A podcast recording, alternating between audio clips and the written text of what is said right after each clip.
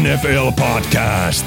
Äänessä ohjelman kasvot Julius Majander, Puutti Monni, Ville Terenius sekä ohjelman isäntä Mikko Coach Koikkalainen.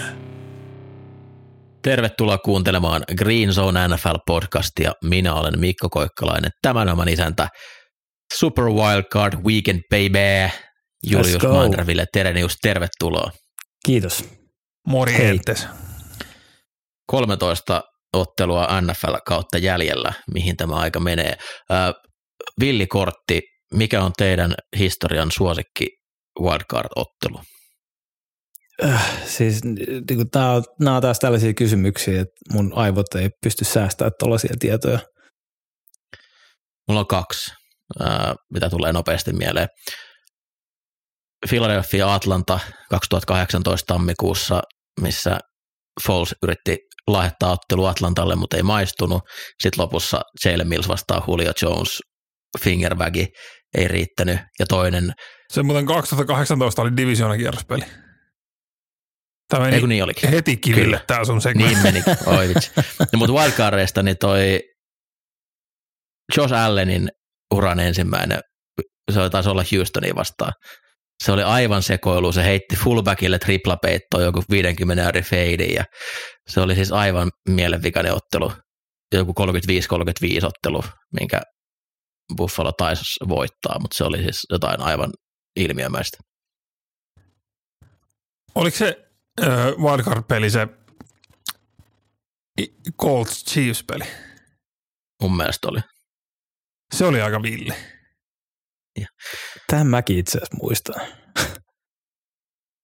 Andy, Andy Reid ja se oli musta ensimmäinen pudotuspeli Chiefsissä jopa, ehkä. Mahdollista. Andrew Luck, Andrew Luck vastaa Alex Smith shootout, niin kuin kaikki odotti. Kaikkien ansaitsema. Mutta ennen kuin mennään Villin korttiin se tarkemmin, niin käydään katsomassa, mitä tapahtui viime viikolla. Viime viikon voittajat ja häviäjät. Viikko 18, viimeiset runkosarja kierroksen pelit, samalla viimeiset pudotuspelipaikat jaettiin vähän ehkä köyhähkö, mutta kyllä siellä sitten kuitenkin tapahtumia oli. Mä haluan aloittaa Jaguars ja Titansin välisestä ottelusta.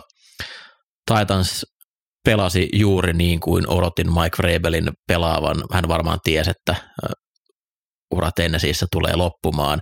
Derek Henry tiesi, että on viimeiset kerrat, kun pääsee möyhyttää AFC Sauttia oikein kunnolla. Päätti juosta hyvinkin legendaarisen Derek Henry-ottelun, mutta kylmää hävettää tuo Jaguarsin toiminta. Miten voi olla noin kehno suoritus tuossa paikassa? Näytti siltä, kun laitahyökkäjät ja pelirakentaja olisivat ensimmäistä kertaa pelanneet samassa joukkueessa. Noin kymmenkunta sellaista palloa, missä piti ihmetellä, että hetkinen, että kumpi, kumpikahan mahtoi juosta väärä, joko väärän kuvan tai pallo heitettiin väärään rauttiin. Ja kokonaisuudessaan Titans ansaitusti voitti ton, mutta kyllä Jaguarsilla on syytä katsoa kovasti peili. Siis Jaguarsin koko, mitä kausi loppu. Tultiin joulukuuhun, he oli kahdeksan ja kolme. Ja sitten loppukausi yksi ja viisi rekordilla.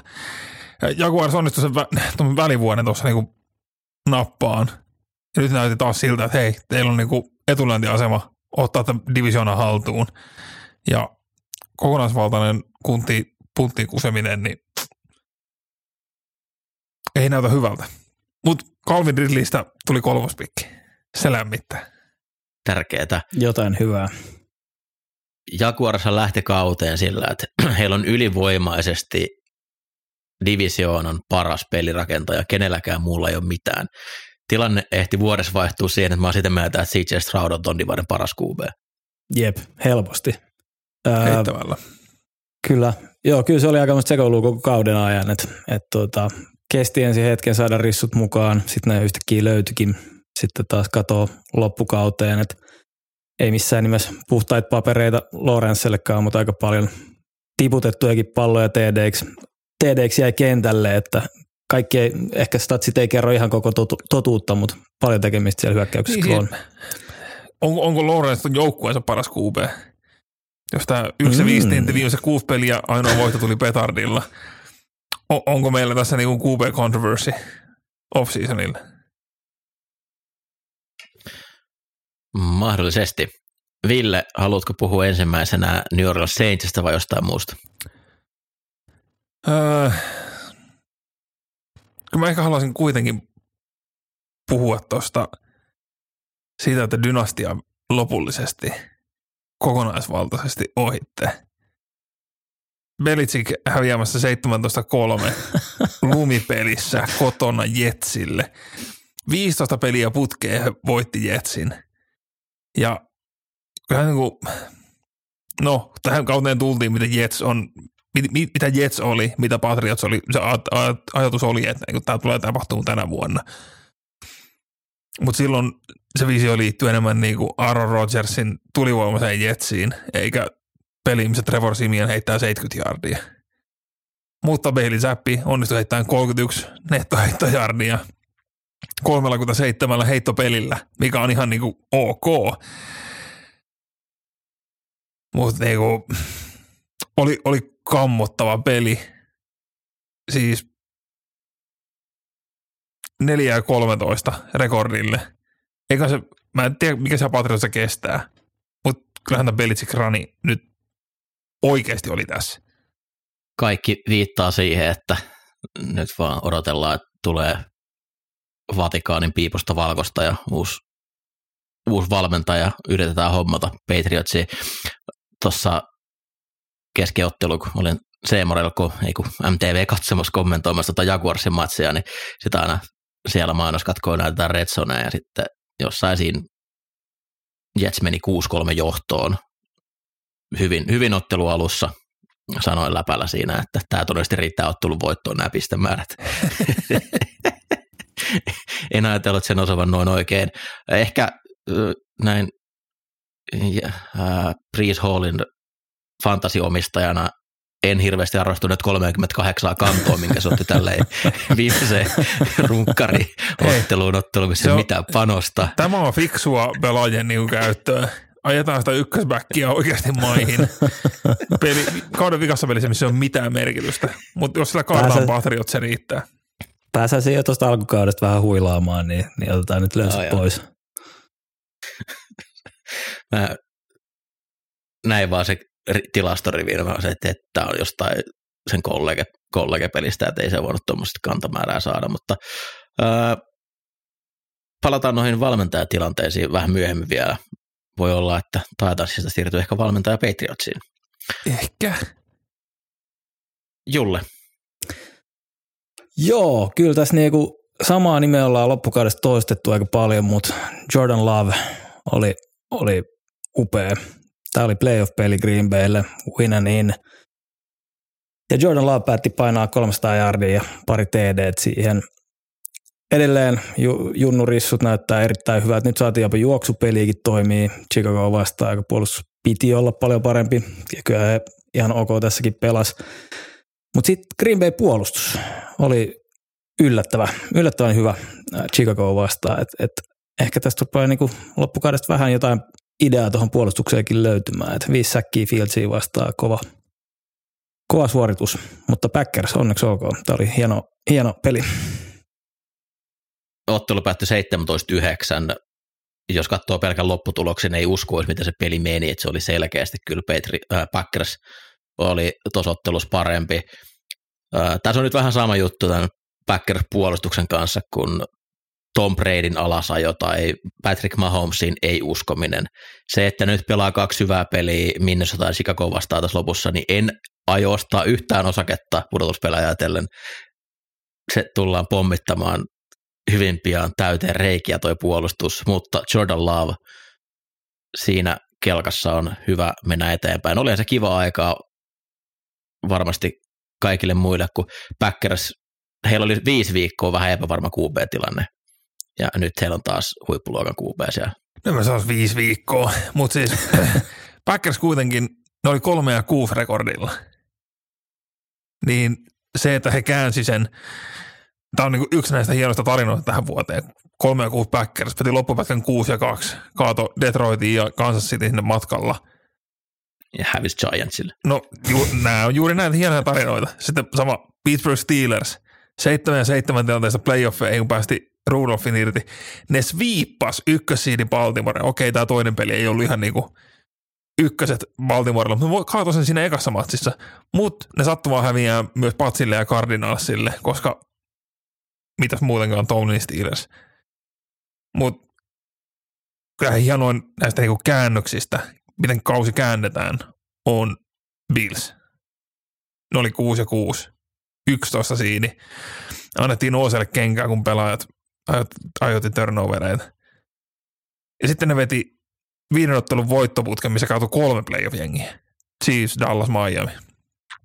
Niin Packers on, ei, ei mene noussut niin kärkeen, kun ei myöskään totta kai odotukset ollut niin kovat, mutta tota, tosi kova suoritus Packersilta viimeinen kahdeksan viikkoa.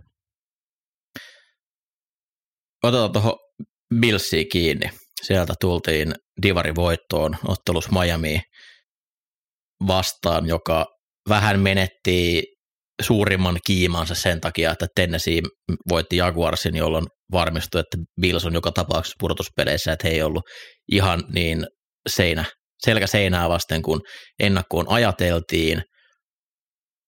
Odotettiin Josh Allenilta aika villiä peliä. Se saatiin mun mielestä katsojatonta suuri voittajia, että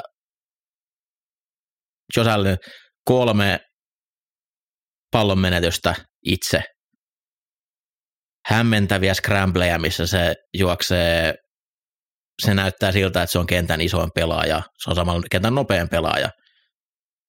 Tuolta todella heikko suoritus tosottelussa. Toki paljon laitahyökkäjiä puuttu tai tärkeät skillipelaajia puuttu. Tarik Hilliltä tiputuksia. Ei ehkä päästy sitten Miami Fraud-maineista vaikka tämä peli oli tasainen pisteiden näössä valossa, mutta Buffalo otti yli 200 jardia enemmän hyökkäystä kuin mitä Miami, ja vaikka yksi TD tulikin palautuksella, niin ei tämä nyt hirveän hyvää luottamusta varmasti Miamille purtuspelejä varten anna. Ja nyt Fraud Miami tulee meneen kylmään, kylmään vieraspeliin. Ja he on tottunut siihen, että he näyttää siellä kotikentällä jätti lämpömittarista, että kuinka kuuma se vastustajan sidelineilla on ja miten he dominoi siellä.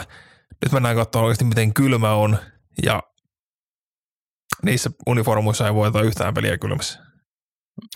Uh, Sean McDermott, hattuu pitää nostaa. Kaveri teki yhden historian parhaimmista valmentajan vaihdoksista kesken kauden. Hän erotti oman hyökkäyksen koordinaattorinsa ja sai sillä puolustuksen toimimaan. Pakko antaa pienet aplodit. Hei, sä unohdat nyt, miten hyviä puheita se on pitänyt siitä tiimityöskentelystä. Hyökkäys oli käytännössä aivan sama ennen OC-potkujen ja potkujen jälkeen. Ainoa ero tuli siinä, että spessut ja puolustus alkoi pelaa sen jälkeen paremmin. En tiedä mitä ää, entinen tota, Ken, Ken Dorsi, mitä klikkejä aiheutti, mutta sen jälkeen sieltä kakkossiidille ja Divari voittoon, kova suoritus. Se on ihan älytön Ville, suoritus. Ville ei nostanut heitä edes Super Bowl ehdokkaaksi tuossa muutama viikko sitten, mutta ehkä nyt joutunee antaa mahdollisuuden. En, en minä en ole peruuttaa senttiäkään. Ei, ei ole mitään jakoja. ei ole Matt Milanoa. Ei, ei ole jakoja. Oli kyllä tota aikamoinen ruumissäkkiottelu, että kummaltakin tipahti pelaajia vasemmalta ja oikealta. Miamilta loppui niin pass että he sainas Justin Houstonin ja Melvin Ingramin ja kenet vielä? Se, se, äh, no Bruce Irvin oli siellä vissiin jo. Ei kun Bruce Irvin tota... oli tuo, missä se oli? Lions. Bruce Irvin pelasi, pelasi Detroitissa, mutta Joo. nyt ne sainas sen. Niin. Joo, tota. siis, mun suosik, suosikin hetki osattelussa oli, että numero kahdeksan pääsrasserina pelaava Melvin Ingram, semmoisella niin kuin samanlaiseen kaljakeissiin, mitä itsellä on juoksee. Ykköskierroksen Taidendiin vastaan, ruukit vastaan 50 jardia heitto pelin perässä. Siis, Eikä se, eihän sit, se, ei viisi vuotta sitten taisi ollut jo sikakova. Siellä ollaan oikeasti niin, niin pohja, pohjaa raavitaan, että niinku, kuka tahansa on yhtään jossain vaiheessa maine, niittänyt mainetta Kaikki omat on rikki, tulkaa joku. Ja se ei ole ihan hirveän hyvä resepti tällainen pudotuspelejä silmällä pitää. Joku Ryan Kerrigan tyyppinen veto vielä. Jo- Joku semmoinen, joka on 2010-luvulla ottanut yli 10 säkkiä, niin ehtisi vielä sainata, se olisi kova. Tuolisiko Chris Long vielä? Miksei? Onko Dwight Free niin hidastunut? Ky- kyllä se spin move heittäisi. Öö, no mulla ei ole tästä kerroksesta muuta sanottavaa. Mä odotan, että Ville sanoo jotain tuosta Ei, mulla on. NFC Southista niin toi David Tepper ja Carolina Panthers. siis tä- tässä on ehdoton hatunnoston paikka, koska Panthershan nyt closest match kauden niin, että heillä oli kaksi voittoa ja nolla snappia johdossa vikalla neljänneksellä, kun ne voitti ne kaksi peliä niillä walk of field goaleilla. Siis 2008 Lions ja 2017 Browns, jotka oli 0-16 jengit, niin Lionsilla oli neljä vikan neljänneksen johtoa, Brownsillakin oli yksi. Ja heistä tuli myös 2008 Brownsin jälkeen ensimmäinen jengi, joka on jäänyt kaksi kertaa shutoutattu peräkkäin. Kammottava vuosi. Nyt tästä tuli uutinen jo, kuinka anonymous, anonyymi lähde Karolainen organisaatiosta kertoo, että kyllä tämä meidän päävalmentajan paikka ihmisiä kiinnostaa. Ja Eagles nousee Brian Johnson on menossa sinne haastatteluun. Mä luulen, että Eagles-fanit on valmiit ajamaan sen sinne. Siis sulla on duuni, mitä on 32 kappaletta koko maailmassa, mistä maksetaan miljoonia, mistä juuri Frank Reich nosti 36 miljoonaa tekemällä 10 kuukautta töitä.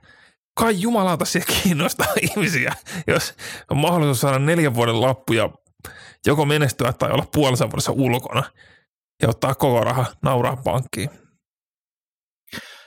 Ää, NFC Southista vielä.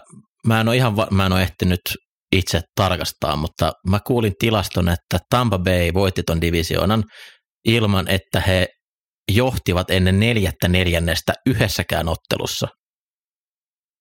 Tämä, voi, mä, siis, tämä oli jotenkin hämmentävää. Tämä ei voi pitää paikkansa. Toi kuulostaa joku villiltä. toimittaja sanoi, että Johtihan ne nytkin. niin, mä, joku, joku niin kuin hyvin vakavissaan, vai jo- jotenkin se tälleen liittyy, että niin kuin he yhdessäkään ottelussa niin ei ollut, Kuulostaa ehkä, ne ei mennyt, ehkä ne ei mennyt neljän neljänneeksi johtoasemassa, voi olla joku tämmöinen. Niin. Mutta tota, haluatko puhua sitä toista NFC Southin pelistä? Kamaan vähän tullut. siitä. Mun mielestä se oli hauska. Se, se pelihän niinku, se, se alkoi painajaismaisesti. Mä laitoin ennen peliä jo viestin teille, että u- uusi painajaskenaario on, että Desmond Ritter heittää neljä TD ja 400 jardia. Ja Arthur Smith saa pitää työnsä ja Desmond Ritter lähdetään ensi kauteen. Ekan neljänneksi se heitti kaksi TDtä ja näy, niin kuin hikoilutti tosissaan ennen kuin se repesi. Mutta se viime hetken perseily, mitä New Orleans teki. Ihan pikkusen korpea. Ja mä toivon, että he saa Greg Schiano käsittelyä aina jatkossa, kun he menee Victory Formationiin. Ja tosi paljon tätä, niin kuin, kun tätä ihmiset pui ja Twitterissä käytiin keskustelua ja muut, tosi moni oli sitä, että no kyllä pysäyttäkää pisteiden teko. Ei ole kyse siitä, että tehdään pisteitä, vaan siitä, että menette Victory Formationiin, mistä otetaan polvi. Mistä kukaan ei oleta, että sieltä kukaan tulee. Ja se on semmoinen niin suojattu formationi, siinä painetaan polvimaahan ja se on sillä selvä. Niin se, että ne siitä rynnii viimeisessä pelissä, olisi, olisi menneet niin kuin, no, no, tässä on se, että Dennis Allen hän ei ollut kutsunut peliä, vaan polven ja James Winstonin johdolla totesi, että me järjestetään Jamal Williamsille yksi TD. Eli he eivät Pehmentääkö se voineet, asiaa yhtään, että James teki tämän päätöksen? no ei juurikaan. No, no kuitenkin. Että he eivät voineet niinku mennä normin juoksuformationiin, et niinku, koska Dennis Allen olisi ehkä ottanut timeoutin siinä, mitä vittua te teette. Mutta ihan vitun, siis niinku, noissa ihmisiä sattuu, ja sen takia noin ei vittu tehdä. Parasta oli Jamesin tuuletus sen jälkeen, se veti oikein kunnon heijarituuletuksen siinä. Ja sitten kun häntä haastateltiin pukuhuoneessa pelin jälkeen, kun hän kävi erään toimittajan kanssa, mä en tiedä kuka se toimittaja oli, hyvin tämmöisen toisiaan kunnioittavan keskustelun, missä kumpikin oli aivan eri mieltä asiasta. Respectfully, I disagree. ja se näytti siltä, että ne lähtee kohta tappelemaan asiasta, kun niin kunnioittavasti keskusteli tuosta aiheesta. Se, se oli hyvä. Ja sitten just niin kuin, O- o- oli se vähän hassu.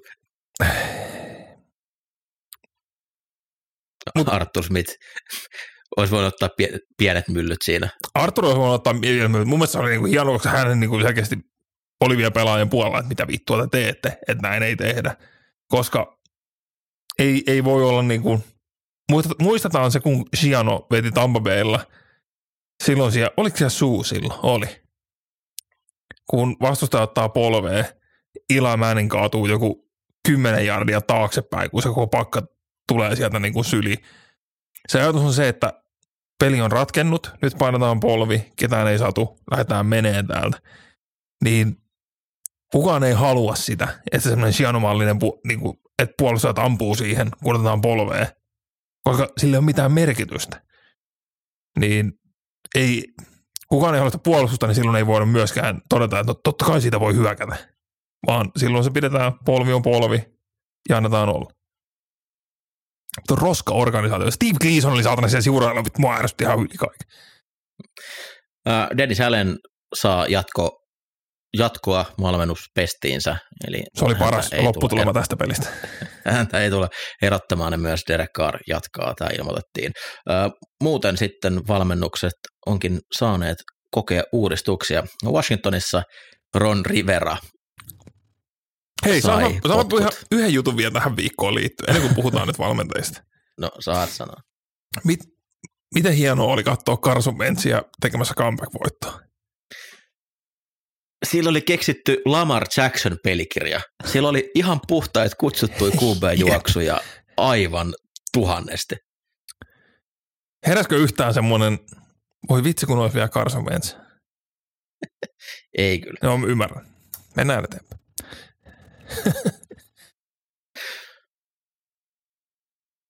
Mutta tosiaan äh, Washington Commanders ilmoitti, että Ron Rivera ei jatka joukkueen päävalmentajana. Ja siellä tehtiin varsin villejä ratkaisuja sen jälkeen. Eli Magic Johnsonilla on visio. äh, Golden State Warriorsissa NBA-mestaruuksia rakentanut mies, nyt en muista kaverin nimeä, mutta teki siellä sille, silleen nerokkaasti, Ben Myers tai joku semmoinen. joo, Aika varas lähellä. historian parhaat heittäjät tosi alhaalla ja tämän takia hän on nyt rakentamassa NFL-organisaatiota. Visionääri. Kyllä. Ää, ei yllätys, kaikki vähän odotti, että tämä on Riveran viimeinen kausi Washingtonin päävalmentajana. Olisiko sulla vielä jotain sanaleikkiä tähän, Mikko? Ei ole. ei, ei elä enää lainatulla ajalla.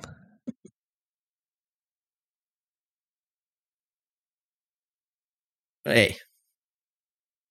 Mutta tämä oli, kaikki tiesi, että näin tulee käymään. Joo, ei tämä niinku kenellekään tullut shokkina. Uusi, uusi omistaja tulee. Tämä on Riveralle vielä toinen kerta, kun tämä kävi. Toisaalta onni hänelle, että pääsi Tepperin alta karkuun. Mutta tota, siinä kohtaa, kun Del Riollekin annettiin monot, niin todennäköisesti siellä on tehty vaan, että niinku, hoidetaan loppu ihan sama. Saat kävellä niinku itse, itse kauden päätteeksi jonkun lailla kunnialla vielä pihalle täältä. hauska seurata, että mihin toi, mihin toi nyt menee. Tosiaan se, että haetaan uutta näkökulmaa, niin se voi olla ihan hyvä, hyväkin juttu. Että nämä on ollut aika väsyneitä monella organisaatiolla. Mutta eikö Browns hakenut lähdetään, ha- Shashin silloin baseballista, ennen kuin ne meni 016. joo, taisi olla. Sachihan on melkein tämän Clevelandin menestyksen takana. Se hommas ne kaikki draftipikit, millä ne pystyi sitten mälläämään tuossa viime vuosina. Hankkii Deshaun Watson. Sitähän ei tehnyt, mutta hän hommasi se varausvuorot, millä Niin, se saatiin se tehtyä. Teki käppiin tilaa, millä pystyttiin sainaan.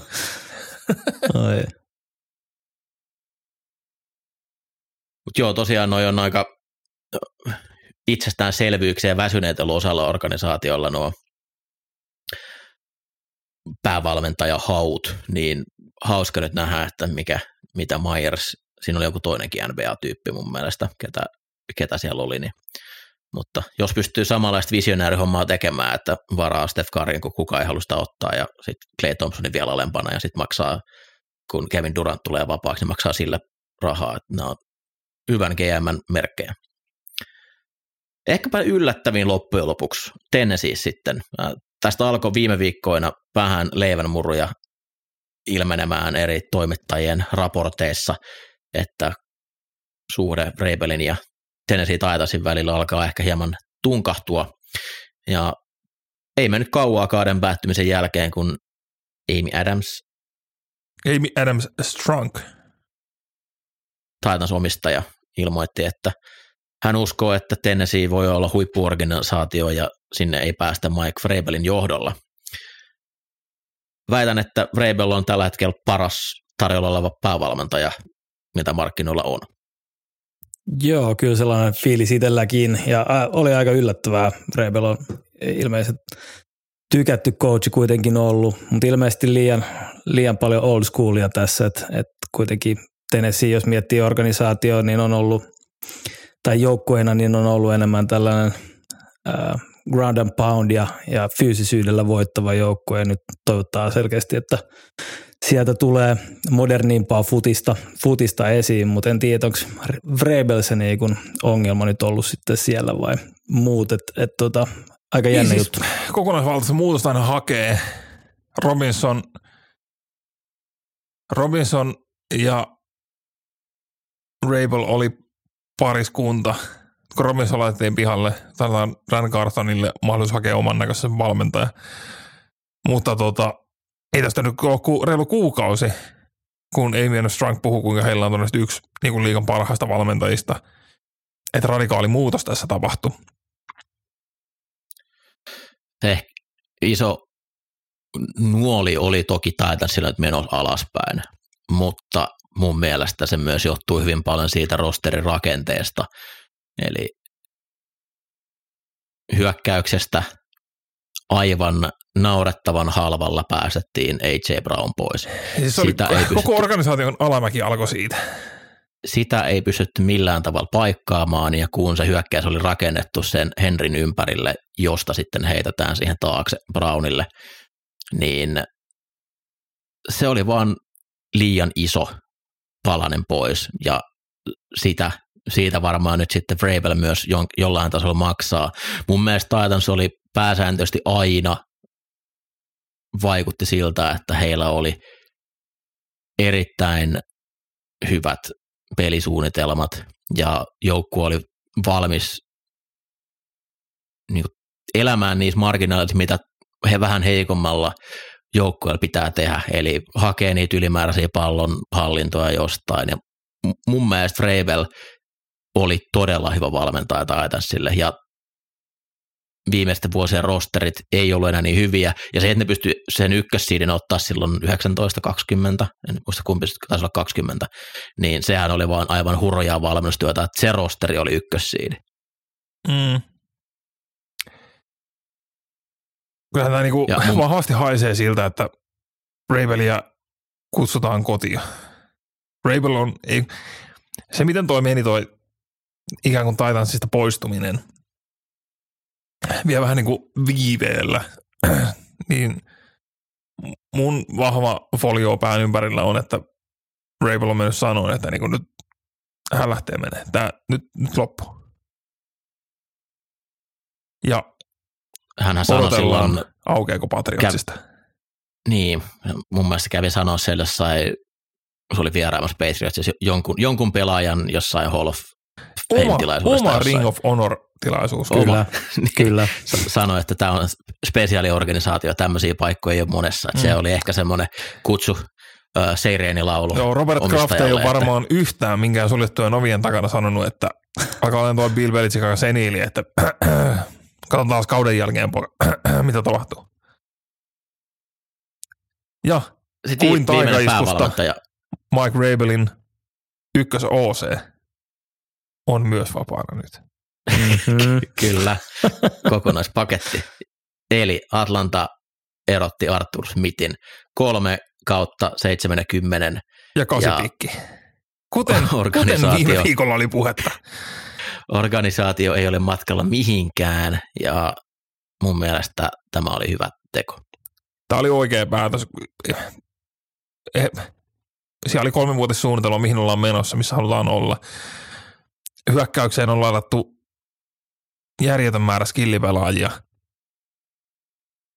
Ja Arthur Smithin hyökkäys ei ole yhtään kääntynyt. Jännä homma sillä miettii Texansin rebuildia vaikka ja Atlantan, niin se, että sä otat sen oikein QBn, se on tärkeämpää kuin se, että sä lataat sinne aseita. Ja heität noppaa, että olisiko Markus Mariota vai Desmond Ridder ratkaisu tähän hommaan. Ei ollut kumpikaan jännä sinällään. Mutta jotain positiivista. Patriotsissa, Patriotsissa ei ole niitä staroja, mitä ne ei jättää käyttämättä. Niin se voisi olla. Ehkä voi, Ei tarvitse vältellä ketään. Mutta siis jep, upea, upea suoritus Atlantalta, että niinku, paljon puhuttu Black Monday, niin Atlantassa otettiin kaksi minuuttia yli puolen yö, ennen kuin julkaistiin, että Arthur on muuten oikeasti ulkona nyt. Niin, sunnuntai puolella ei voinut tehdä sitä. Että Ei, kunnioitetaan, otetaan siihen seuraavaan päivään ja mietitään asioita. kauden jälkeen ainakin tosiaan New Orleansissa on todettu, että Dennis Allenillä jatketaan. Patriots on saata tilanne on vielä auki. Tällä hetkellä kaikki uskoo, että Belichick ei siellä jatka. Muita, mitä tässä voisi ehkä olla tulossa, niin Bears julkaisi, että Everflus jatkaa. joo, sinne, ollaan tul- si- sinne ollaan tulossa. Philadelphia, jos asiat menee oikeasti huonosti pudotuspeleissä, niin voi hyvin erottaa. Ää, Jets taisi ilmoittaa, että jatko tulee, mutta ei, ei ehkä tekisi pahaa, että sielläkin vähän uudistettaisiin. Mutta tosiaan Chicagossa siellä hyvä loppukausi osti Eberflussille jatkoaikaa.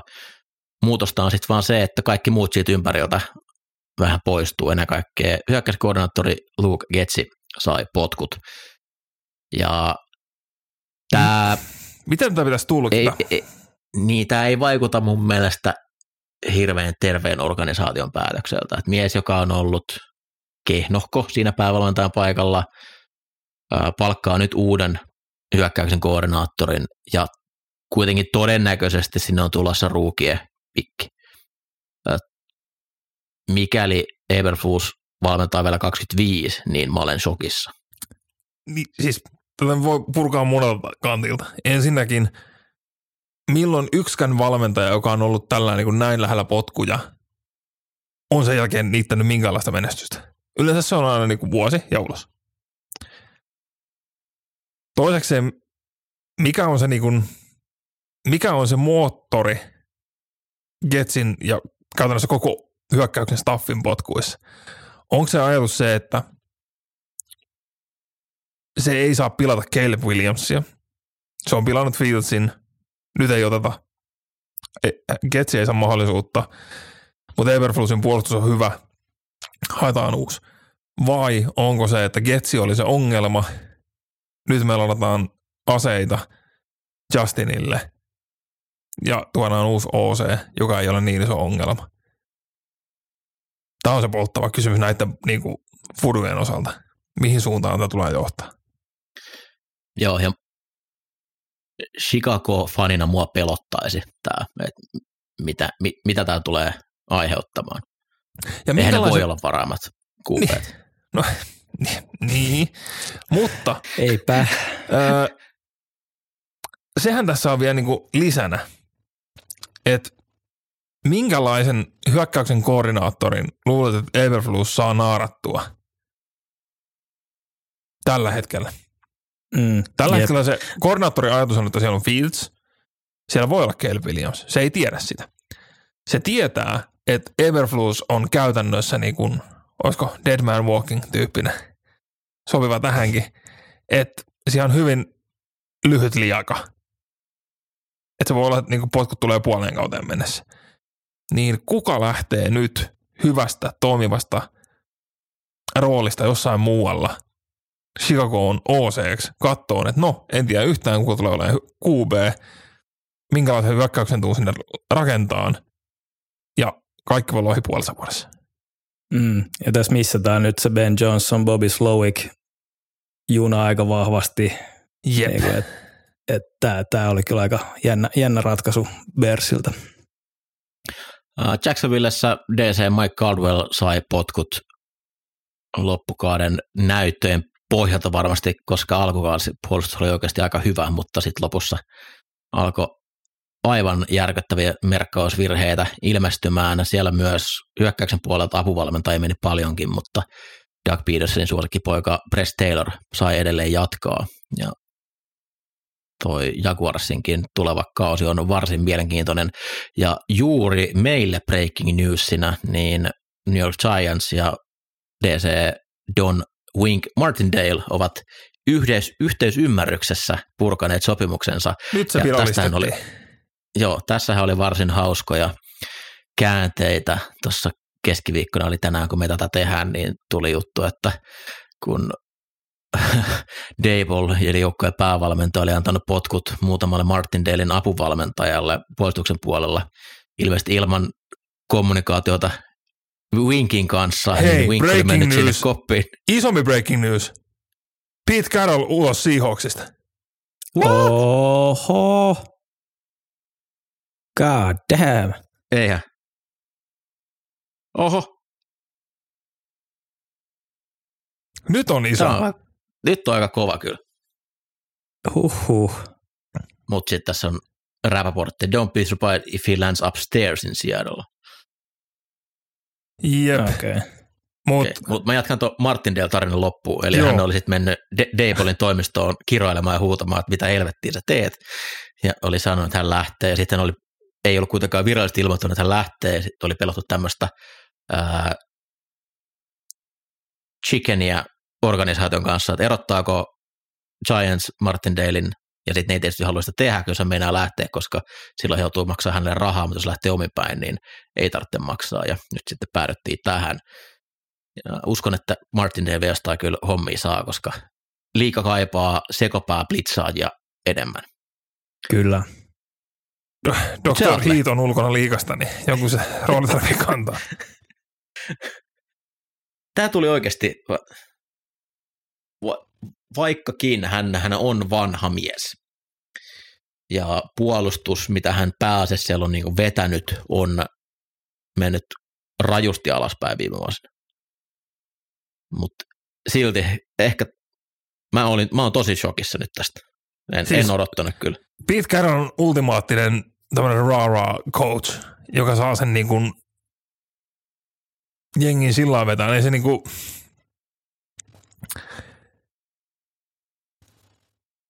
ja semmoinen niin kuin jengin motivaattorina, semmoisen niin kuin joukkueen hengen, semmoisen rakentajana ihan älytön ollut aina. Oh, kova pommi. No, toihan oli pienimuotoinen dynastia. He ja koko, sanotaan niin kuin, että 2010-luvun puolustus on käytännössä, miten NFLs pelattiin puolustusta, niin Pete Carroll on varmaan suurin osasyy siihen, miksi sitä pelattiin sillä tietyllä tavalla. Se, miten Seattle menestyspuolustukset rakennettiin, miten ne pääsääntöisesti pelasi koko pelin, ja sitten sieltä nämä apuvalmentajat yksi toisensa jälkeen palkattiin päävalmentajiksi muihin joukkueisiin ja myös koordinaattoreiksi. Ja, nyt sitten ollaan vähän siirretty siitä sinne Fangio-maisempaan kahden syvän safety, mutta tämä Pete Carrollin Single High, Legion of Doom, Boom, niin tota, Ja sieltäkin tosi moni DC sai duunin sillä, että tuu tänne ja varaa meillekin vitosella ja kutosella All Pro. Famerit. Jep. Nä, näin se vaan toimii. Kyllä. Oho, nyt meni pasmat sekaisin. Isosti. To, toi on ollut semmoisia pysyviä asioita. Jep. Se, että et, et jos Belichick nyt lähtee, niin se ei tunnu niin, se ei aiheuta tämmöistä reaktioa, kun sitä on odottanut niin pitkään. Mutta jotenkin toi Piit tossa. Siis just se, että Piit on Yllätti- vielä voittanut yllätti kollegessa, Piit on voittanut liigassa. Se, se on kova, kova duuni. Oh. Halutaan me Yksi naittaa kovimpia- ketään mihinkäkin. Uusiksi- no, ei ehkä vielä. Kaikkihan on siis, Ensi viikolla Jim joku voi olla sainattu. Niin jo, mutta Jim Harbaugh kollegasta ehkä syytä nostaa, että hän voitti juuri Michiganilla yliopistomestaruuden ja hänellähän on tämmöinen viisi vuotta, niin maksimi, jonka aika hän pystyy organisaatiossa olemaan, sen jälkeen kaikki vihaa toisiaan. Ja hän on nyt tullut tietä päähän Michiganissa kovasti Chargersiin huhuillaan. Toimis. Harbo on ilmoittanut monesti, että hän on käytettävissä, olisi ennen kuin Kevin O'Connell palkattiin Minnesotaan, niin Jimmyhän uskoo, että hän saa sen paikan, mutta sitten, sitten ei saanutkaan, vaikka oli sinne mennyt jo paikalle, jonka, hän, jonka jälkeen hän ilmoitti, että ei itse asiassa hän ei ollutkaan tästä nyt niin kiinnostunut. Mutta Palkkas agentti Don Jean tuossa pari viikkoa sitten takaperin. se, se on aika varma merkki, että hän on, hän on tulossa Tus, NFLn tuskin puolelle. pysyäkseen. pysyäkseen. Mutta sen mä, halu, mä haluaisin nähdä sen Chargersissa. Chargers kaipaa, se kaipaa Jimmyä. Se hyökkäys kaipaa Jimmyä, koska se mitä se teki myös Ninersissa, niin toimisi varmasti myös Justin Herbertin kanssa. Kuumimpia ehdokkaita tällä hetkellä on Ben Johnson, Lions OC, tuntuu olevan jokaisen, jokainen laittanut häneen korvamerkit. Sitten Mike McDonald, Baltimore DC on ollut myös todella, todella haluttu. Mä en jotenkin osaa vielä noita itse silleen sen enempää laittaa, että kuka, kuka menisi mihinkin, mutta toi Harbo ja Charles on mun mielestä semmoinen, että sen mä haluaisin Mä nähdä. Seahawksia mä haluan Dan Quinnin tai Dave Canalesin Buccaneers OCn, joka oli siellä OCnä vai QB-coachina, teki Geno Smithin uusiksi. Jompikumpi niistä olisi ehkä oikein myös Seahawks. Yleensä organisaatiot vetää täysin toiseen suuntaan, missä, mikä se edellinen on ollut. Et ehkä semmoinen nuori viriili Oos hyökkäyksen, Dave Canales istu siihen. niin, Falconsista en tiedä. Dan Quinn. Dan Quinn. Tuntuisi hyvältä. Tai Rabel ja tuo Arthur Smithin oseksi. Tässä on paljon hyviä vaihtoehtoja. Mutta Falcons ei ole koko Arthur Blankin omistaja-aikana palkannut yhtään HCtä, joka olisi ollut aikaisemmin HC. Aina pelkkiä koordinaattoreita. Jep. Niin en yllättyisi, jos nyt lähdettäisiin kokeilemaan sitä reittiä. Blankilla alkaa olemaan ikä. Alkaa olemaan kiire. Öö, tosiaan Dan Quinn on viimeiset kolme vuotta ollut todella kuuma nimi, mutta on aina pysynyt Dallasissa DC-nä. Olisiko nyt oikea aika ehkä hänen aika hänen kypsä palata päävalmentajaksi. Ben Johnsonin mä odotan tosi mielenkiinnolla, että mitä se saa aikaiseksi. Se on se valmennushenki löytyy niin vahvasti Dan Campbelliin, sen miten hän johtaa sitä, millainen, millainen aura Dan Campbellilla on. Ben Johnson vaikuttaa vähän enemmän semmoiselta kirjanpitäjältä, että se myös se presence pääsi sieltä enemmän esiin, niin se tulee olemaan hauska nähdä. Olin tosi yllättynyt, että kun NFL-pelaajille tehtiin joku tämmöinen kysely, että ketä, ketä teidän mielestä on parhaita päävalmentajaehdokkaita, niin Aaron Glenn, Detroitin DC oli siellä kärjessä. Ottaa huomioon, että se D on ollut aika huono. Mutta ei, Mutta- eihän se ollut parhaat ehdokkaat, vaan se oli pelaajilta, että ketkä on parhaat koordinaattorit liigassa. No, se oli niin päin. Joo. Sitten sit mä oon Et vielä tavallaan- hämmentynyt. Heidän niinku, pelaajat raka- rakastaa Glenniä. Tavallaan omat pelaajat antoi arviot omista. Nyt on tullut Seahawksin virallinen statementti. We have amicably agreed with Pete Carroll that his role will e- evolve from head coach to remain in the organ- organization as an advisor. Eli siirtyy front officeen. Joo, toikin on vähän pelottava kombo nyt sille uudelle HClle. Mm, koska nyt tulee. se, Tämä on sama kuin Bruce Arians Tampassa. kyllä, ja sitten Bill Parcells teki tota, että se hyppäsi aina sinne ylös ja hänen haa, niin tämmöinen varjo leijuu koko ajan siinä yläpuolella. Julle, onko Philadelphialla uusi päävalmentaja, kun ensi kanssa alkaa? On. Kyllä, kyllä Mä- tämä on ollut sen verran shit show tämä kausi.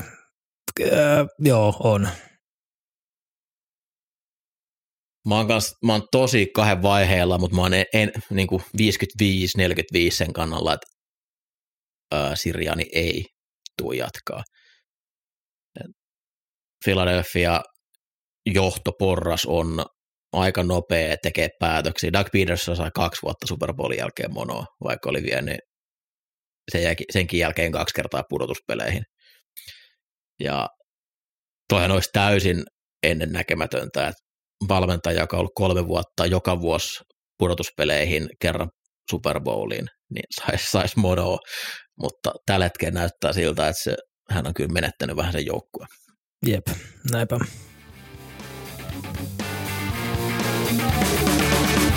Älä missaa ainakaan näitä. Puheenaiheena NFL-viikon kiinnostavimmat ottelut. Kuuden ottelun Wildcard Weekend edessä. Lähdetään ennakoimaan matseja läpi.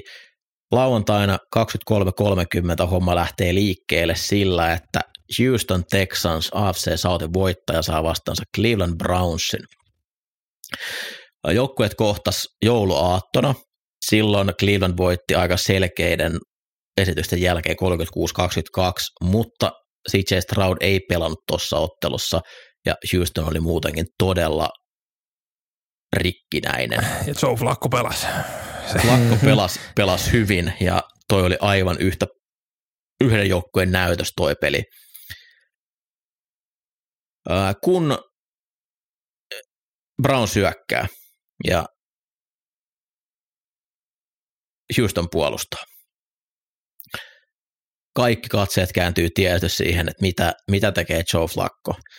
Ää, hän oli oikeasti todella, todella hyvä pelirakentaja, mutta hänellä oli kohtuullisen paljon mun mielestä semmoisia suorituksia siellä, meidän jatkumista on aika vaikea odottaa. En tämmöistä, että hän juoksusta heittää millin tarkkaa palloa kymmenen kertaa ottelussa, mitä se ei ole ikinä tehnyt.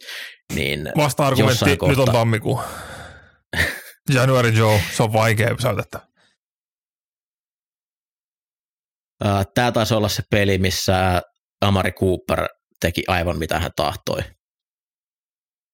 Otti se joku reilu 200, 200 jaarin tasottelussa. Häneltä tullaan varmasti tuplaamaan. Mä en millään jaksa uskoa, että haluaa antaa ton Cooper Show jatkuu. Joku on noussut todella iso rooli sen jälkeen, kun Flakko tuli pelaamaan. Ja veikkaan, että hän tulee olemaan se ykköseteniä tässä ottelussa Clevelandin puolella. Joo, kyllä nämä Cooper, Cooperin joku on, on selkeästi ollut ne, ne joilla, joilla Cleveland on eteenpäin porskuttanut. Äh, Flacco pelasi hyvin joo, mutta olihan Flacol kuitenkin se perus, mitä joku seitsemän Interi tässä. Onko jopa peräti kahdeksan? Kahdeksan Pall- pikkiä. Pallo tulee olemaan Houston puolustajien käsissä. Kyllä. Onko ne, saako ne pallon kiinni? Siinä on aika iso juttu. Siinä on aika ju- iso juttu. Houston on ollut ihan ok siinä. Toinen iso juttu, että äh, Cleveland on kyllä päästänyt paljon säkkejäkin, että Joe Flacco myös niitä, niitä ottaa jonkin verran ja, ja äh, Texansin puolustuksellinen linja on ollut tosi piirteä. Että äh, Grenard ollut sivustreeneissä ainakin tällä viikolla vielä, mutta Barnett ja Hughes kaksi on pelannut tosi hyvin tuolla Andersonin toisella puolella ja sieltä linjan keskelläkin on ollut, ollut tosi hyvä mähinä päällä. Päällä. Että tos mun mielestä iso juttu tähän peliin, että miten, miten toi Flacco kestää painetta tässä.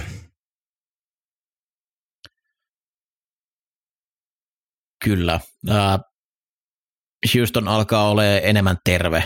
Se tuossa puolustuksessa varmasti auttaa.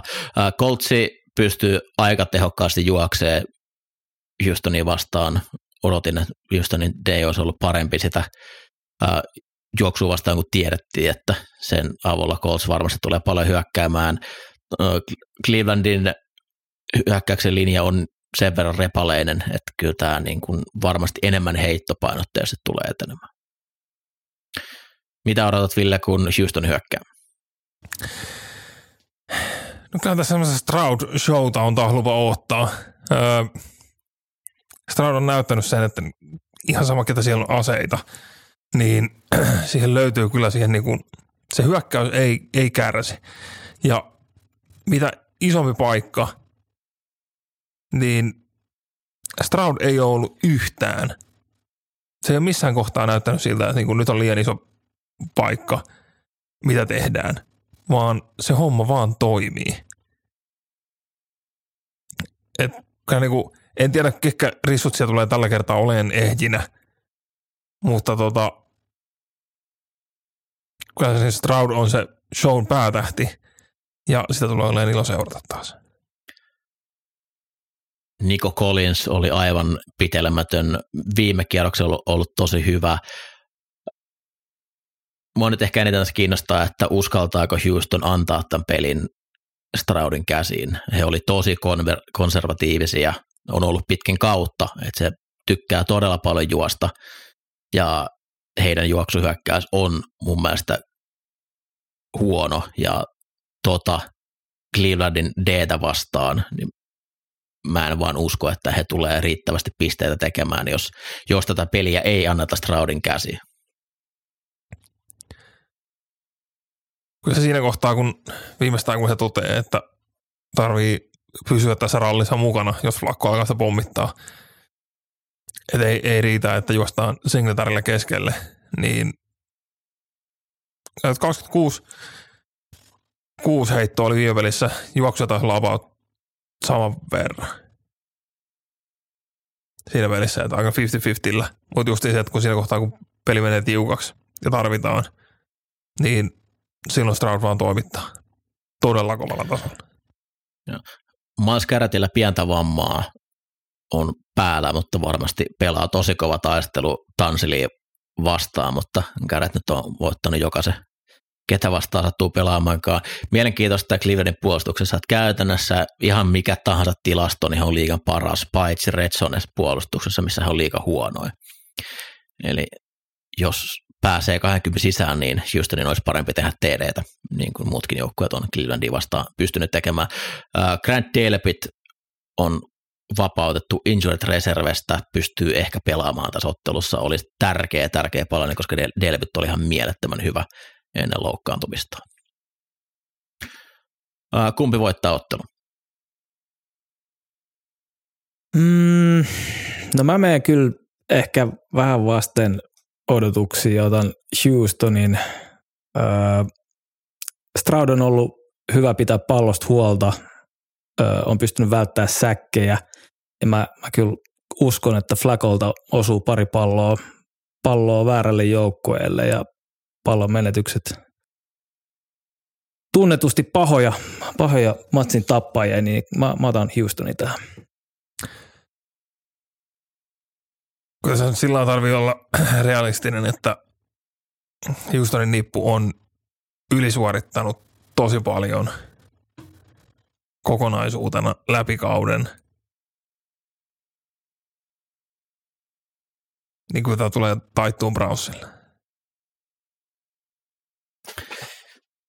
Mun mielestä Houston on, äh, Cleveland on myös ylisuorittanut odotuksiin nähden koko kauden. Ja heillä on niin paljon tärkeät pelaajia hajonnut tuossa matkan varrella, että ihan rosteri talentin suhteenkin tämä meni aika tasan. Mutta toinen näistä pelasi liigan parhaassa divisioonassa ja toinen pelasi liigan huonoimmassa divisioonassa. Mä ihan, mä, mä haluan uskoa tuohon uh, January Joehun ja Joe Flackon huimat, odot, huimat edesottamukset jatkuu myös ensi viikolla. Lautaa sunnuntaisen yönä kello kolme Chiefs isännöi Miami Dolphinsia ja täällä on tosiaan odotettavissa yksi kaikkien aikojen kylmimpiä pelejä. Tällä hetkellä säätiedos lupailee noin 30 pakkasastetta. Miami taisi pelata viime vuonnakin todella kylmän purtuspelin Buffalossa se oli tiukka peli, vaikka heillä ei ollut silloin pelirakentajaa. Joten ehkä he tietää, miten kylmässä pelataan. Nämä joukkueet kohtas tänä vuonna myös aikaisemmin kaudella marraskuun viides päivä Saksassa. Silloin Chiefs voitti 21-14 ja tuossa ottelussa lähtien ehkä se Chiefsin alamäki on alkanut, että sen jälkeen, toi, toikin oli heiltä huono ottelu, mielestäni Miami oli siinä parempi, mutta mistä odotusarvoista te lähdette tätä ottelua venttaamaan?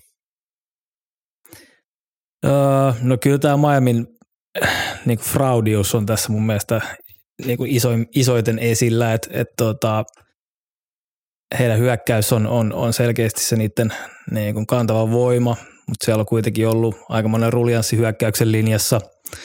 Öö, pystytty skeemalla antaa paljon, tai niin kuin pitää tuo puhtaana, mutta nyt loppukaudesta niin tuntuu, että skeema on vähän saatu kuriin ja, ja tuotettu paljon enemmän ongelmia tuolle, enemmän painetta, niin, niin tota, tämä on se, mitä mä haluan, haluan nähdä tästä pelistä, että, että miten toi Caseyin puolustus pystyy pistämään Dolphinsin hyökkäykselle kuriin ja, ja tota, siellä on kuitenkin Chris Jones ja George Karlaftis, joka on kehittynyt huimasti rukikaudesta, niin tota, Spagsin paineella hyö, höystettynä, niin, niin tota, toi, on, toi on kyllä se, mitä mä lähden katsomaan tässä pelissä. Tässä Ville. Niin, kyllä tämä Dolphinsin se Mahomes pysäytetään kahdella tavalla sillä, että sieltä tuotetaan paine tai sillä, että sen rissut prottaa pallot. Dolphinsin DL kunto tällä hetkellä on pelottava huono. Siellä on eri, erinäinen läjä seniilejä rollaattoreineen pääsrussen rooleissa. Niin vaikeaa tulee olemaan sen osalta Chiefsin pysäyttäminen. Dolphin syökkäys vuolestaan on, on nopea, mutta Chiefsillä on ollut aseet monella muullakin jengillä nyt se kolme viikkoa pysäyttää Dolphins ihan täysin. Kyllä tähän tarvii lähteä siitä, että siis on ennakko, selkeä ennakkosuosikki tähän peliin. Miamin hyökkäyspelaajan terveystilanne, siellä on hyökkäyksen linja ollut todella paljon kärsinyt loukkaantumisista, eivät ole pystynyt kokonaan peliä pelaamaan ja eivät pysty treenaamaan. Pystyykö Jalen Waddle pelaamaan, pystyykö Rahim Mostert pelaamaan, on isoja juttuja.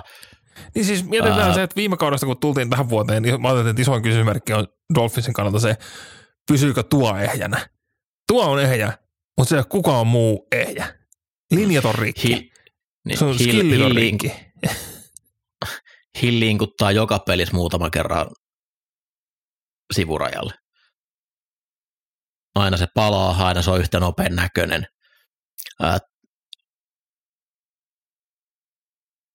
Chiefsillä oli aika hyvä puolustussuunnitelma silloin Saksa-ottelussa. He pystyivät pääsääntöisesti isot pelit ottaa pois. Miami lähti hakemaan isoja pommeja siinä ottelussa.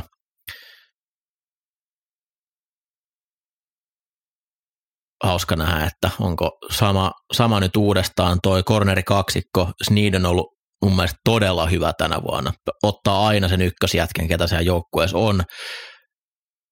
Pärjää tosi hyvin ja ehkä paremmin kuitenkin näitä fyysisiä jätkiä vastaan. Että toi Hillin nopeus vastaas niin, se on kyllä semmoinen, että mä siis siinä hieman pelkäisin sitä, mutta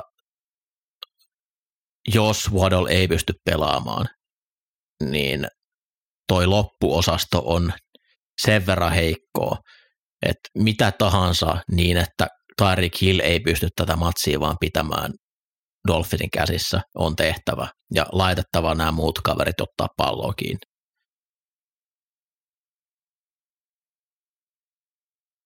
Odotan kyllä, että kyllä Chiefs hoitaa. Pakko niitä hoitaa. Sitten mennään sunnuntaihin. Kello kahdeksan Buffalo isännöi Pittsburgh Steelersia etukäteen se kaikista selvin ottelu. Steelers rehellisen nimissä on yhdessä Philadelphian kanssa huonoin pudotuspeleissä, pudotuspeleissä pelaava joukkue.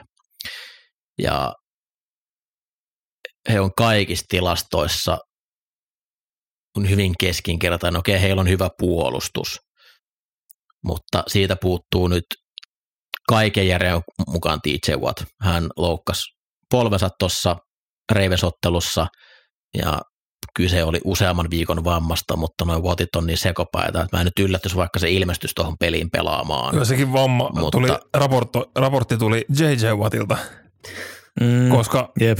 veljensä totta kai breikkaa tämmöiset uutiset Pittsburghin organisaation sijaan, mutta ö, ymmärtääkseni JJ Watkin on itse pelannut aikanaan palloa, hän ilmeisesti ymmärtää näistä jotain. Tuttu nimi, en ole varma, että oliko Jossain, jossain on törmännyt, mutta siitä voi olla Joo. aika kauan aikaa. Se oli se joku jämä Tidendi, otti muutaman TD Niin oli. silloin. Kaiken järjen mukaan Buffalon pitäisi mennä tästä heittää jatkoon, mutta Mason Rudolph. tämä tämä, t- tässä on muutama villikortti. Tässä villinkorttiottelussa on muutama villikortti. Ne on Mason Rudolph ja Josh Allen. Rudolph ei pelannut hyvin Steelers viikasottelussa. Keli oli tosi aivan karmea. Se heitti sen yhden släntin perille, millä käytännössä Steelers voitti ton ottelun. Teki pelejä siis. Buffalo on tässä niin selkeä ennakkosuosikki, että kun tämä peli päättyy ja ne on voittanut yhdellä pisteellä, niin Josh Allen on heittänyt kaksi interiä vastustaja maalialueella, se on rähmännyt kerran, mistä on tullut TD, Steelers saa joku kickoffin palautuksen, niillä on 300 yardia vähemmän mitä Buffalolla. Jotain tämmöistä, että Steelers tulee voittamaan, mutta mikään muu kuin Allenin sekopäisyys ei voi tätä kääntää Steelersille. Mä, en- mä en näe mitenkään, että Steelers voisi tässä pärjätä. Ei. Niin, siis Mutta silti ne tekee tästä varmasti pelin. siis mä en usko, että ne tekee tästä peliä. Mä uskon, että jos Allen tekee tästä pelin. Siis Allenhän niinku, jälleen, jos unohdetaan turnoverit, pelasi ihan älyttömän peli. Mutta kun ne turnoverit on siellä aina, ja jos sä niillä roikotat vastustajia mukana, niin se, se tekee sut hyvin haavoittuvaiseksi. Öö, ihan, ihan niin kiimassa en ole Josh Alleniin kaikkien näiden turnoveritten takia, kun Dan Orlovski, joka oli MVP lavussaan laittanut kakkoseksi Lamar Jacksonin jälkeen Josh Allen. Siis tykkään siitä, että sitä ei ei ollut Brock Purdy esimerkiksi, mutta kyllä Josh Allenkin vähän, vähän väärä mies on nostaa MVP-äänestyksen kakkoseksi. Mutta niin, niin kuin kaikki Billsin tekeminen, niin tämä on hyvin paljon kiinni siitä, mi- miten Josh Allen, paljonko se jaksaa sekoilla.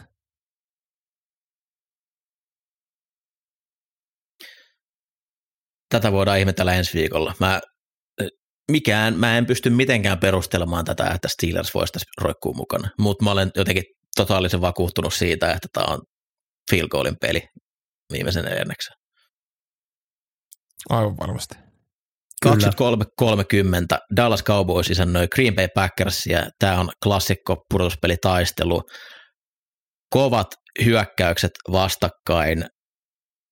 Yksi puolustus, mikä pitäisi olla hyvä, joka ei kuitenkaan sitä ehkä ole ollut, ja yksi aivan kammottava puolustus. Julle, kerro mulle reitti, miten Packers voi yllättää. Uh, no kyllä se on ehdottomasti CD Lämpin pysäyttäminen. että CD Lamb on repinyt liigaa, liigaa rikki koko, koko kauden ja, ja se liikkuu kentältä niin ulkorissupaikalta kuin slottiin, niin, niin sitä ei ole millään pystytty pysäyttämään. Jos jollain kummalla sy- tavalla saataisiin joku muu kuin Preston Smith peittämään, peittämään Ah.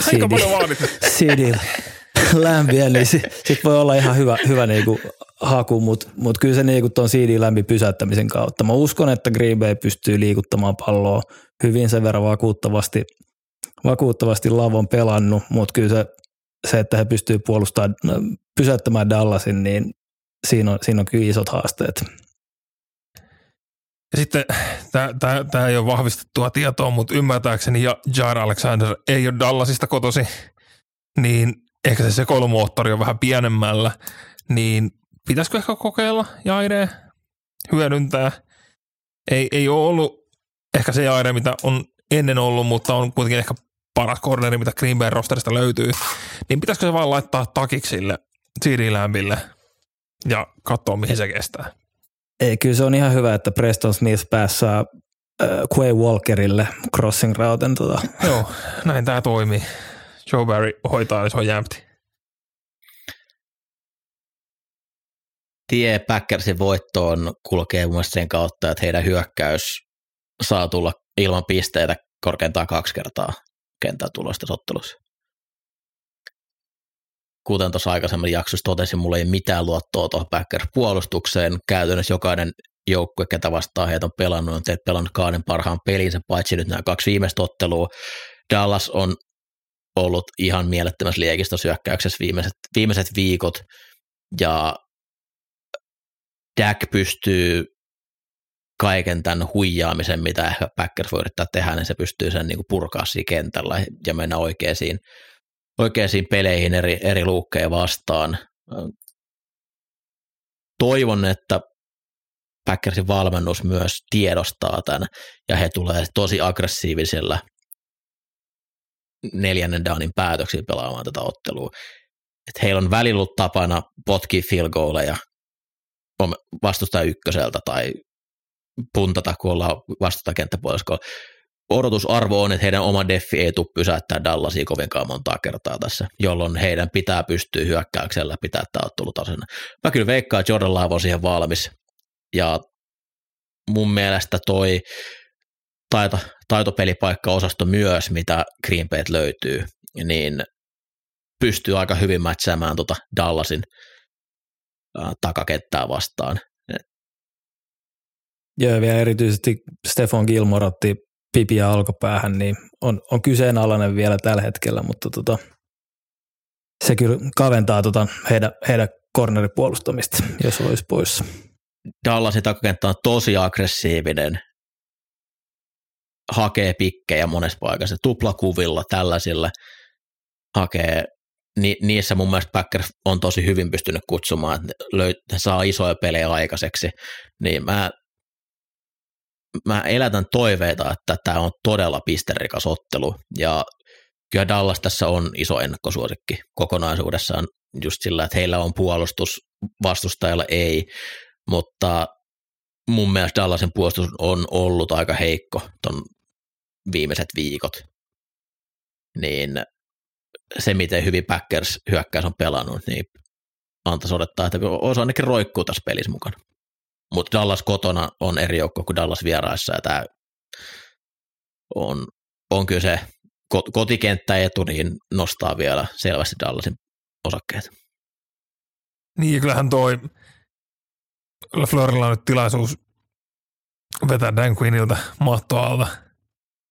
Nyt olisi täydellinen Seattle ja HCX. Nyt jos se nollataan playoffeissa, niin se olisi tosi ikävää. Uh, Koska ei se hyviä puolustuksia ikinä ollut. LaFleurin oma pudotuspelihistoria on aika surullinen. On kaksi kertaa lähtenyt ykkössiidillä ja kummallakin laulu ekassa pelissä, niin nyt ehkä kun pääsee vähän altavastaajana lähtemään, niin toivoisi eri, erinäköistä peliä. Sunnuntai maanantai yönä kello kolme alkaen Detroit Lions sen noin pudotuspeliottelu ensimmäistä kertaa tyyli ikinä. Siitä on, siitä on pitkä aika, kun siellä on pudotuspeliä pelattu. Ja vastaan tulee Los Angeles Rams. Matthew Stafford palaa Detroitiin wildcard-ottelussa. Otetaanko nopea blind resume? QB, QB1. 65,7 pinnaa completion prosentti, 75 touchdownia, 36 interiä. QB2, 66,5 completion prosentti, 78 TDtä, eli kolme enemmän, ja 27 interiä, eli yhdeksän kappaletta vähemmän. QB1 on Matt Stafford, Jared Goff, parempi completion prosentti, enemmän TDitä, vähemmän intereitä. Let's go. Lions voitti tämän trade. Helposti. Joo, kiitos, että tapoit tämän jakson. Mä, mä sain yhden uitettua tähän kauteen. Halusitte tai ette. Detroit hyökkää, Rams puolustaa. Ramsin puolustus on Aaron Donald, yksittäisiä muita hyviä pelaajia ja kasa keskinkertaisuutta. Detroitin hyökkäys on oikeastaan koko kauden ollut hyvä. Siellä on ihan yksittäisiä otteluita, missä homma ei ole ehkä ihan niin hyvin toiminut kuin mitä voisi odottaa, mutta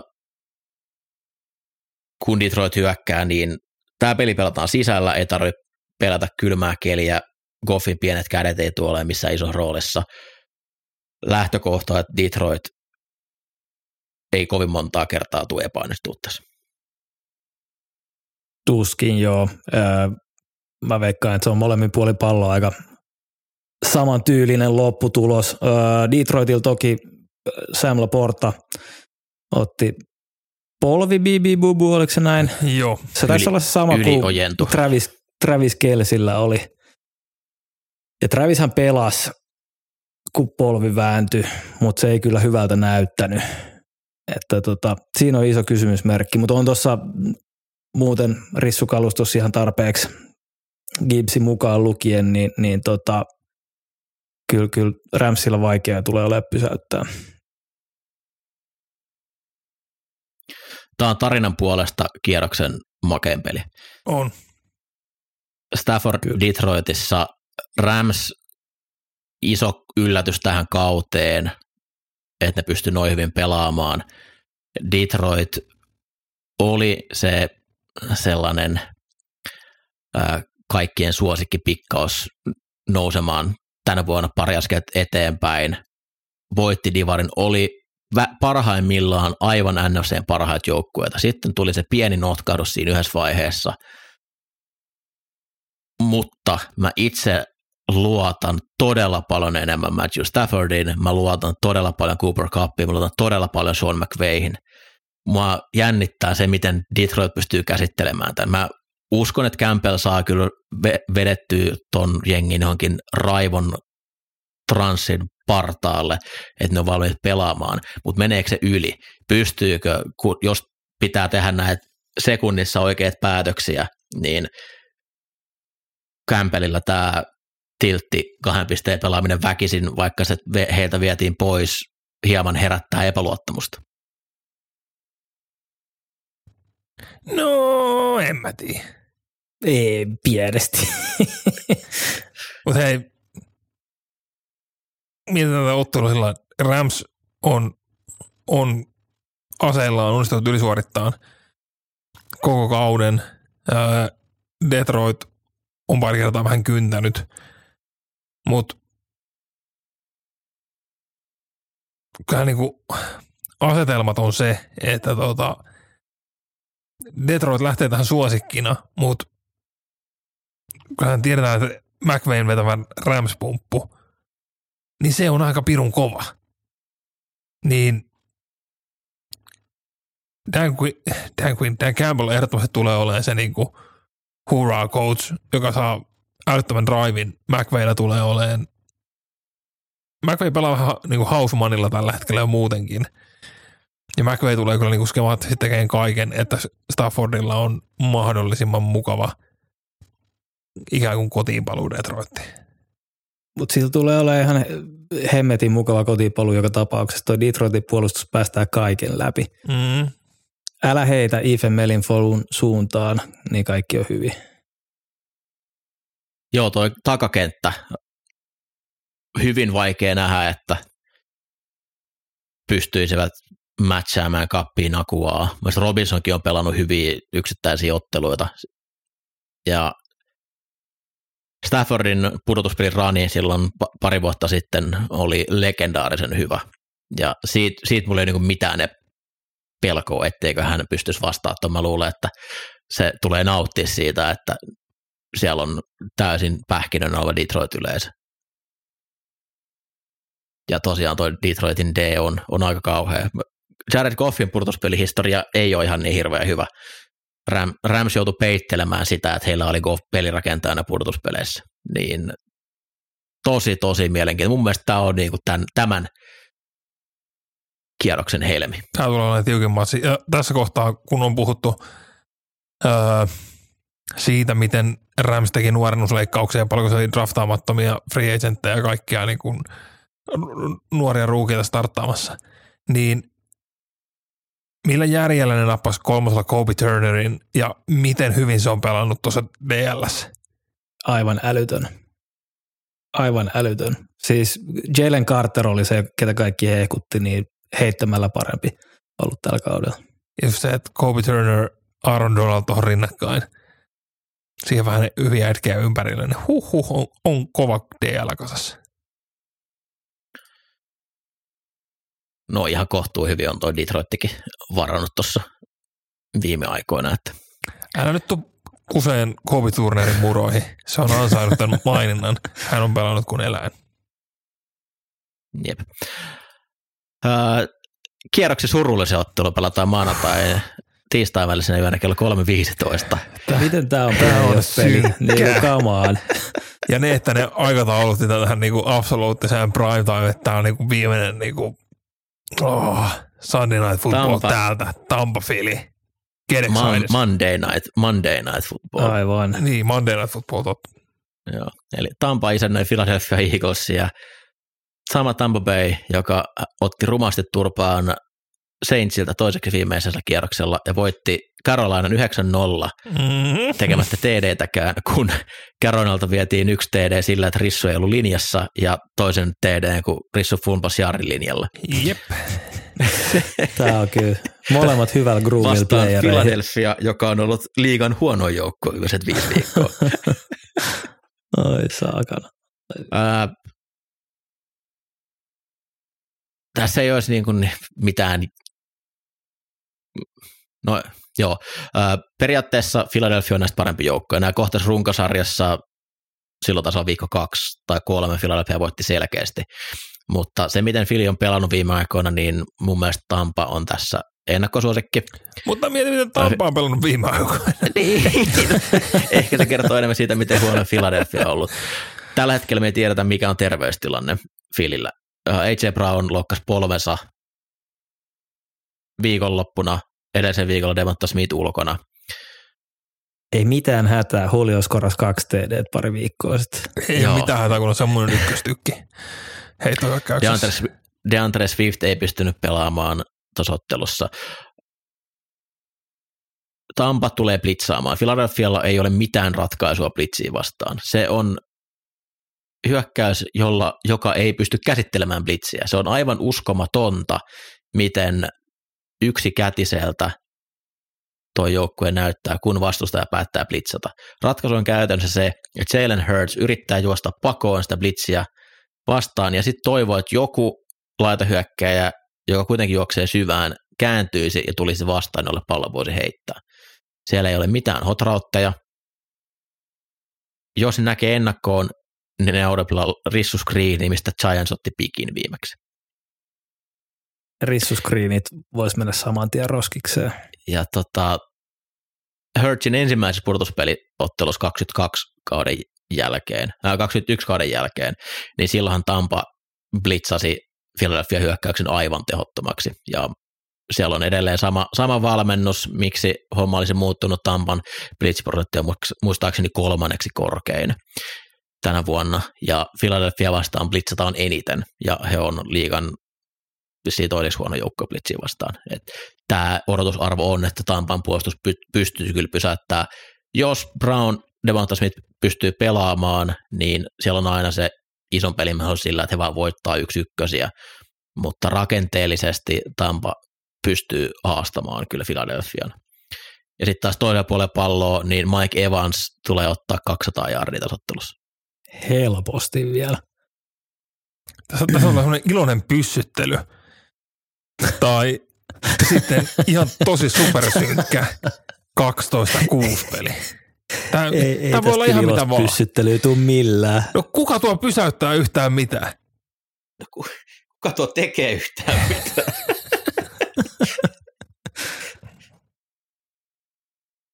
Joo, uh, Baker Mayfield otti osumaa viimeisellä kierroksella, näytti aika pahalta, pahalta peli. Tampa hyökkäys tosiaan on ollut virheherkkä, mutta nyt ehkä löytyy puolustus, joka ei pysty heitä pakottaa niihin virheisiin. Mä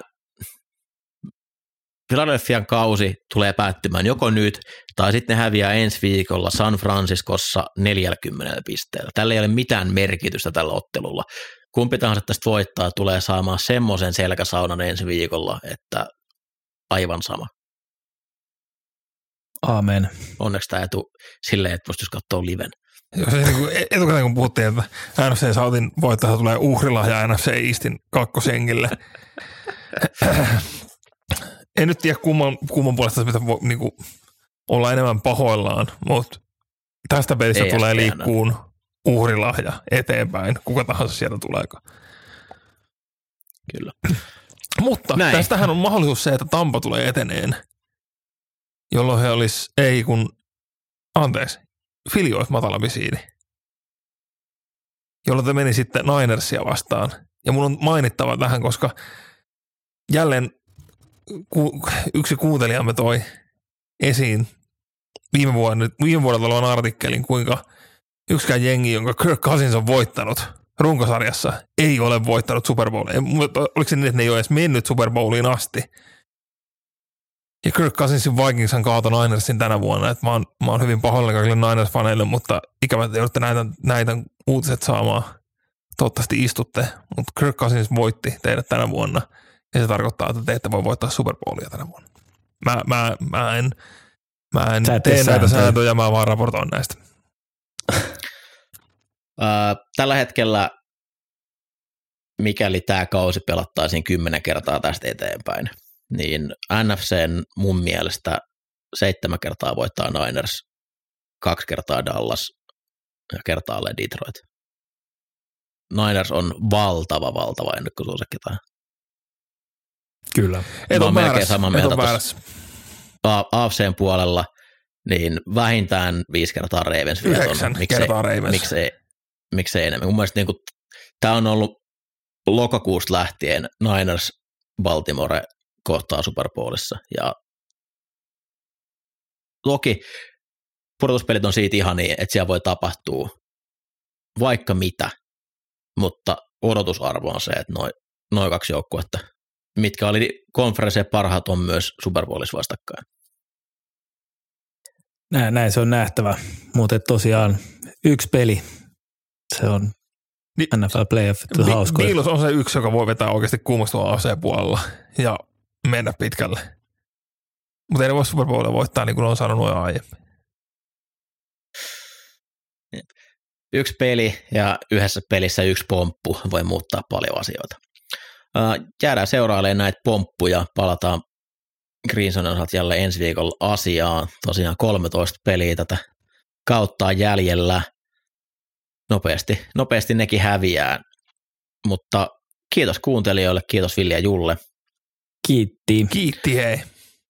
Ja Pete Carrollille kiitos näkemiin. Moi moi.